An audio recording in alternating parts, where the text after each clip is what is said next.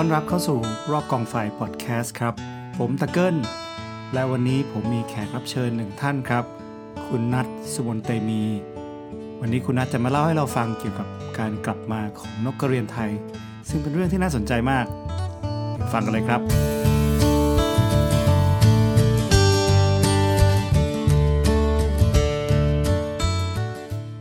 สวัสดีครับนัท สวัสดีครับคุณตะเกิลครับ ครับ ก่อนอื่นผมขออนุญาตแนะนำคุณนัทสุมนเตมี ให้เพื่อนๆรู้จักก่อนเผื่อที่ว่าใครไม่เคยรู้จักเขามาก่อนนะครับ นัทสุมนเตมีนี่เป็นช่างภาพใต้น้ำที่มีชื่อเสียงมากคนหนึ่ง เป็นนักเขียนที่มีบทความผลงานมากมายในนิตยสารหลายฉบับนะครับ ที่สำคัญเขาเป็นสหายรักของผมคนหนึ่งนะครับอ่าวันนี้นัทก็จะมาเล่าเรื่องที่น่าสนใจมากเราได้คุยกัน คือเรื่องของนกกระเรียนในบ้านเราในเมืองไทย น่าสนใจยังไงครับนัท จริงๆแล้วเนี่ยผมพบว่าโครงการนกเครนคืนถิ่นที่เกิดขึ้นมาในในประเทศไทยในที่ที่จังหวัดบุรีรัมย์เนี่ย มันเป็นตัวอย่างที่ผมคิดว่ามันประสบความสำเร็จในแง่ของการอนุรักษ์ที่ยั่งยืน อ่าคำน่าสนใจ ครับ ที่ยังอยู่นี่เอง ใช่ นกกระเรียนคืนถิ่น แสดงว่ามันสูญพันธุ์ไปแล้วหรือว่ายังไงครับ ถึงจะมีการคืนถิ่น คือนกกระเรียนในในประเทศไทยเนี่ยนะครับ มันสูญพันธุ์ไปจากธรรมชาติมาประมาณ 50 ปีแล้วนะครับ ห้าสิบปีนี่ก็ประมาณ ใช่ โอ้โหนาน ต้อ มาก งรุ่นพ่อเราอะครับ ต้องรุ่นพ่อ เพราะพี่เองพี่ก็ไม่เคยเห็นมาก่อน ในอดีตเนี่ยเราเคยพบนกกระเรียนเนี่ยอยู่ทั่วไปที่รับรุ่มภาคกลางแล้วก็ภาคอีสานนะแต่ว่าด้วยสาเหตุหลาย ๆ อย่าง การพัฒนาพื้นที่การล่าและหลายๆอย่างที่ทำให้มันสูญพันธุ์ไปจากบริเวณของประเทศไทยนะครับ แต่ยังมีหลงเหลืออยู่ในบางส่วนของเวียดนาม แล้วก็บางส่วนของกัมพูชา ต้องถามนิดนึงครับว่านกกระเรียนเนี่ยเราพูดถึงนกกระเรียนพันธุ์ไทยนกกระเรียนในโลกนี้มีหลายสายพันธุ์มากเล มี ย หลายสายพันธุ์มากครับ แต่ว่าตัวซอรัสเครนเนี่ยหรือที่เราเรียกกันอย่างไม่เป็นทางการว่านกกระเรียนพันธุ์ไทยเนี่ย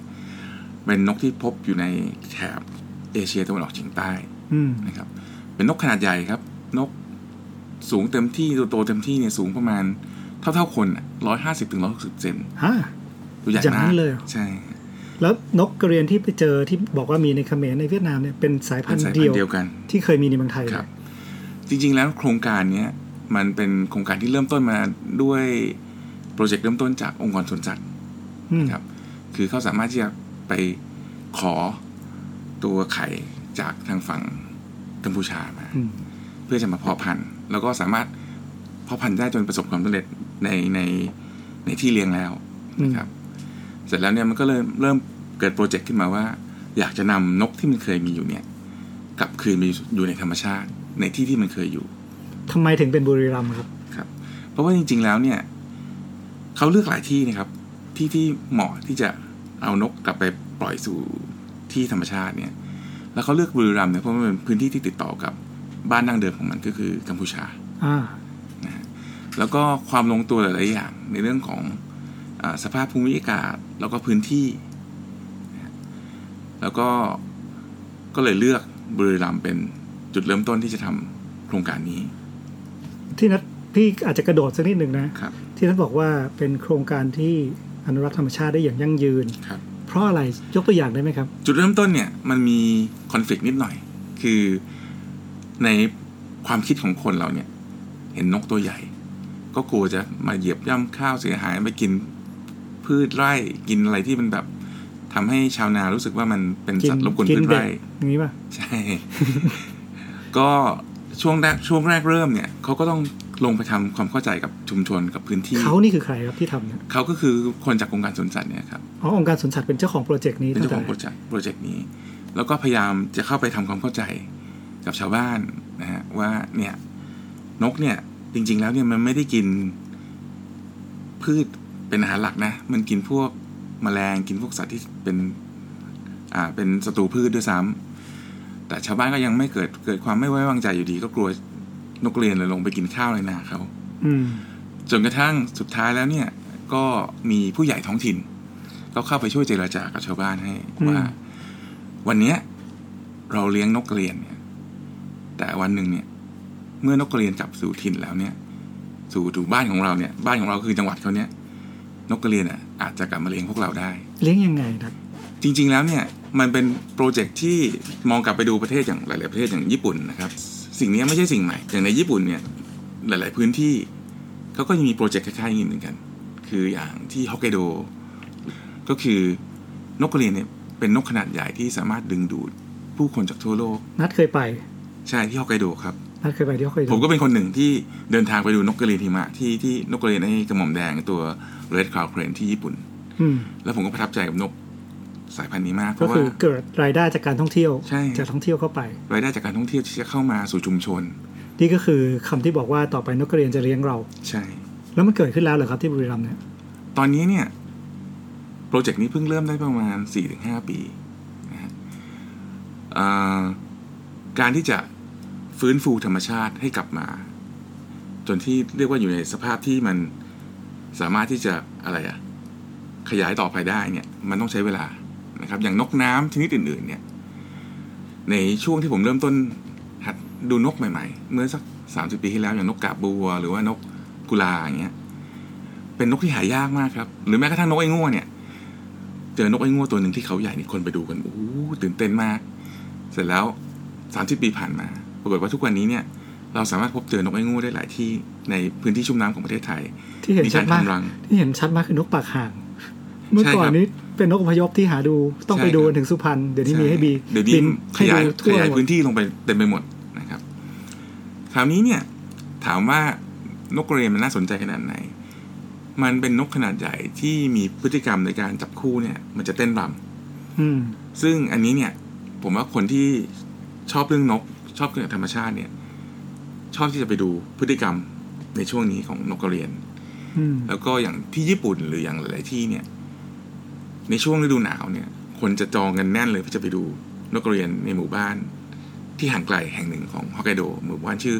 ซูรุยนะฮะ อืม ซึ่งถ้าเกิดไม่มีนกกระเรียน เราก็คงไม่ดันด้นไปไกลถึงขนาดนั้น ถูกต้อง บุรีรัมย์นี่ถ้าไม่ไปดูฟอร์มูล่าวันก็จะได้ไปดูนกกระเรียน มีดูฟุตบอลอีกอย่าง ดูฟุตบ ค อ รับ ลอีกอย่างด้วย ครับ แล้วตอนนี้เราเราพูดถึงว่าเอา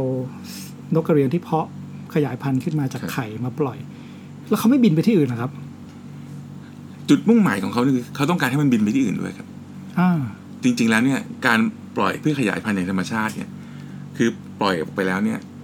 เขาต้องสามารถที่ขยายพันธุ์และเพิ่มจำนวนในธรรมชาติได้ อย่างอิสระนะครับลูกนกชุดแรกเนี่ยถูกปล่อยประมาณ 20-30 ตัว แล้วก็มีปล่อยเพิ่มเติมทุกปี แต่นกชุดแรกทุกตัวก็จะมีห่วงขาติดอยู่ ห่วงขานี่คือเป็นติดตาม เป็นติดอยู่ตรงขาฮะให้ให้เขารู้ว่านกนี้นกเป็นนกชุดไหนที่ปล่อยอยู่ในปีไหน อ๋อ ไม่ได้มีอุปกรณ์อิเล็กทรอนิกส์ติดตามอะไร ยังไม่มีครับยัง ไม่ ไม่ มีแค่ทำเครื่องหมาย แค่ทำเครื่องหมายเอาไว้นะครับ อ่า แล้วก็ตอนนี้ก็เริ่มที่จะมีนกที่เกิดขึ้นในธรรมชาติแล้วประมาณ 1-2 รุ่น อืม สิ่งสำคัญที่สุดก็คือ ในรุ่นต่อไปเนี่ย นกในธรรมชาติ ที่สามารถจะขยายพันธุ์ด้วยกันเองได้เนี่ย คือมันจะเป็นจุดเปลี่ยนที่สำคัญมาก แต่ตอนนี้ก็คือขยายพันธุ์เองได้แล้วในธรรมชา ข ติ ยายพันธุ์เองจากนกนกรุ่นแรกที่เป็นนกปล่อยไปเนี่ยเริ่มขยายพันธุ์กันเองแล้ว แต่ว่าลูกที่เกิดขึ้นมา ลูกที่รุ่นลูกที่เกิดขึ้นมาเนี่ยสามารถขยายพันธุ์ได้อีกเมื่อไหร่เนี่ยถือว่าเป็นสิ่งที่ประสบความสำเร็จ แล้วก็การเพิ่มอัตราเนี่ยมันจะเพิ่มแต่ช่วงช่วงแรกเนี่ยมันจะช้ามาก อาจจะใช้เวลาสี่ห้าปีที่เพิ่มขึ้นไม่ไม่กี่สิบตัว แต่มันถึงจุดหนึ่งแล้วเนี่ย ถ้ามันมันมันเพิ่มไปอย่าง มันเป็นทวีคูณแหละ ทวีคูณมัน เพราะ จะ คือสัตว์ปีก ใช่ เวลาได้จำนวนแล้วมันก็จะเพิ่มอย่างทวีคูณละ ใช่ นะครับที่เมื่อกี้พี่ยังกลับมาคำเดิมที่นัดบอกว่า เป็นการอนุรักษ์อย่างยั่งยืน แล้วก็ต่อไปนกจะเลี้ยงคเลี้ยงคนเนี่ย ครับ ก็คือตอนนี้เรื่องของการท่องเที่ยว เริ่มมีคนที่จะเข้าไปดูนก ใช่ครับ ที่บุรีรัมย์พี่สนใจอย่างหนึ่งที่นัดพูดเมื่อวันก่อนบอกว่าชาวนาเนี่ยหันกลับมาปลูกข้าวออร์แกนิก ใช่ครับ อันนี้น่าสนใจมาก คือจ เพาะะ ริงๆ ไค แล้ว บ เนี่ยเขาทางองค์การสวนสัตว์เนี่ยเขาก็ไปสนับสนุนให้ชาวนา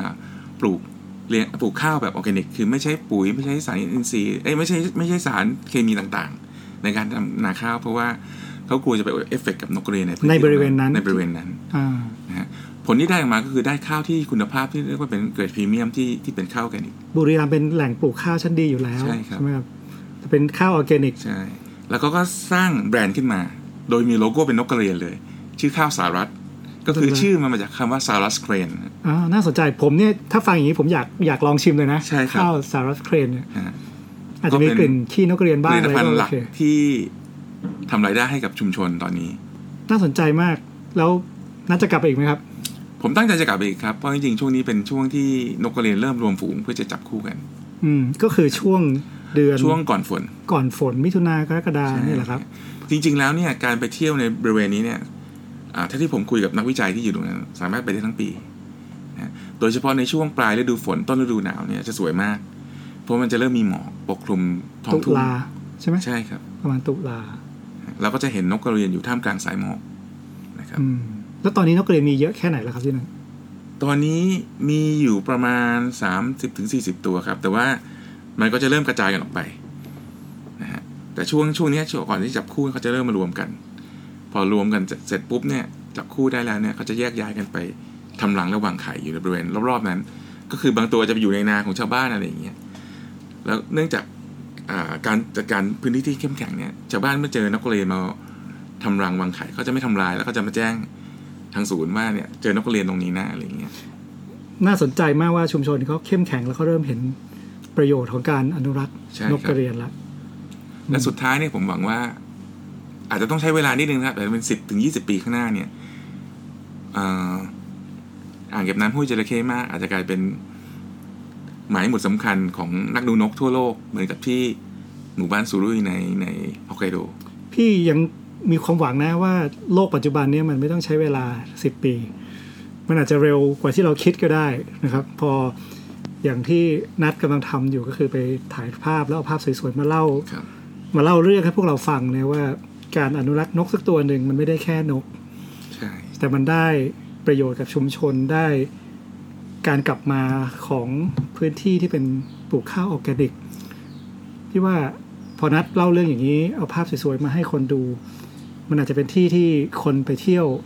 ได้เร็วกว่า 10 ปีมากนะนัดพี่ยังฟังแค่นี้พี่ยังอยากไปเลยเนี่ย ผมยังอยากกลับไปซ้ำเลยครับ ตอนแรกเนี่ยผมก็เคยได้ยินโครงการนี้มานานแล้วแต่ตอนแรกก็ไม่ได้สนใจอะไรพอไปถึงเห็นพื้นที่จริง ๆ แล้วก็รู้สึกประทับใจมาก พี่ว่าหลายคนอาจจะสงสัยนะว่า ครับ ทำไมเราต้องอนุรักษ์นกกระเรียน ไม่อนุรักษ์นกอื่น นกแร้งนกกระจอกอะไรอย่างนี้ไม่ได้นะ จริงๆแล้วนกกระเรียนเนี่ยเป็นเป็นตัวแทนที่สำคัญชนิดหนึ่งนะครับของพื้นที่ชุ่มน้ำ อืม การรักษาพื้นที่ชุ่มน้ำเอาไว้เนี่ยมันก็มีความสำคัญต่อระบบนิเวศ ซึ่งส่งผลหลายๆอย่างพื้นที่ชุ่มน้ำไม่ใช่แค่บึงหนองหรือทะเลสาบอย่างเดียวแต่ว่ามันประกอบด้วยพืชพันธุ์หลายอย่างนะครับที่มันเกิดขึ้นอยู่ในในบริเวณที่เป็นบึงหรือเป็นหนองนั้น ที่มันเป็นสภาพธรรมชาติจ ที่ ริ เป็ ง นสภาพธรรมชาติจริง ๆอ่า เพราะฉะนั้นพี่เคยได้ยินเรื่องนี้นะ ที่เราเรียกกันว่า flagship species ครับ เช่นเสือ เช่น ฉลาม เช่นปลาพลวงที่เราเคยไปทำวิจัยกัน ๆ ใช่ครับ นกกระเรียนก็เหมือนกันใช่ไหมครับ ใช่ครับ ก็คือเราเลือก flagship species ที่จะเป็นเหมือนกับเป็นตัวแทน ของพื้นที่ ของ ชุ่มน้ำ พื้นที่เหล่านั้น เช่น ใช่ ว่าดกกระเรียนสำหรับพื้นที่ชุ่มน้ำเสือสำหรับป่าป ฉ ลา ลาม พลวง สำหรับทะเล ฉลามสำหรับทะเลปลาพลวงสำหรับแม่น้ำ ใช่ ประเด็นหนึ่งที่นัดเคยพูดก็คือบอกว่านกกระเรียนเนี่ยมันถ้าเทียบอย่างอิแรงเนี่ยนกกระเรียนอาจจะเป็นตัวแทนที่คน มันเข้าถึงได้ง่ายก เข้า ว่า ถึงได้ง่าย สวยน่ารัก สวยงดงาม งดงา ครั ม บ ก็เลยเป็นตัวแทนของสปีชีส์ที่อยู่ในพื้นที่ชุ่มน้ำ ใช่ การที่จะอนุรักษ์นกกระเรียนได้ เราต้องรักษาพื้นที่ชุ่มน้ำของ ก็ ประเท รั ศ ก เรา ษา ไว้ พื้นที่ชุ่มน้ำไว้ พอรักษาพื้นที่ชุ่มน้ำก็ได้อะไรตามมาอีกหลายสปีชีส์ระบบนิเวศที่อยู่ในระบบนิเวศนั้นอย่างนั้นใช่ไหมครับ ใช่ครับ อ่าก็เป็นตัวอย่างหนึ่งนะที่เราจะเข้าใจได้ว่าทำไมนกกระเรียนถึงได้มีคความวาม สำ สำคั คัญ ญ อ่าผมว่าตอนนี้คนฟังเนี่ยคงอยากไปแล้วล่ะ ครับ นะให้ข้อมูลเพิ่มอีกนิดนึงไหมครับว่าถ้าจะไปเนี่ยต้องติดต่อใครไหมหรือไปได้เลยยังไงครับ จริงๆแล้วถ้าไปดูนกกระเรียนเนี่ยครับเขาจะมีศูนย์อนุรักษ์นกกระเรียนอยู่ อืม ในบริเวณอ่างเก็บน้ำห้วยจระเข้มากเลย ตัวศูนย์นี้ก่อสร้างอย่างสวยงามเลยครับ แล้วก็สามารถจะเข้าไปติดต่อตรงนั้นได้เลย แถวนั้นมีที่พักกันเลยไหมครับ เอ่อที่พักจริง ๆ แล้วอ่างเก็บน้ำห้วยจระเข้มากเนี่ยอยู่ไม่ห่างจากตัวเมืองบุรีรัมย์ครับประมาณ 10กว่ากิโล อ่า สามารถพักในตัวเมืองบุรีรัมย์แล้วก็มาตอนเช้าก็เข้ามาตรงนี้ได้เลย ได้ข่าวว่าเมืองบุรีรัมย์ตอนนี้พัฒนาไปมากเลย ผมไม่เคยไปผมไปครั้งแรกผมตกใจเลยครับ พัฒนาไปอย่าง ใช้ใช้คำว่าพัฒนาไปผมไม่เคยเห็นผมคิดว่าเป็นเมืองที่น่าไปท่องเที่ยวทีเดียว อ่าประกอบกับเมืองแล้วมีอ่างเก็บน้ำมีนักเรียนให้ดูด้วยสำหรับคนที่ไปเนื่องจากนัดเป็นช่างภาพ แนะนำนิดหนึ่งถ้าเกิดไปถ่ายภาพนกกระเรียนต้องเตรียมอุปกรณ์อะไรไปบ้างนัด โอ้จริง ๆ แล้วเนี่ย ก็เท่าที่มีแหละครับ จริง ๆ แล้ว ก็ถ้ามีเลนส์เทเลโฟโต้ได้ก็จะดีนะครับ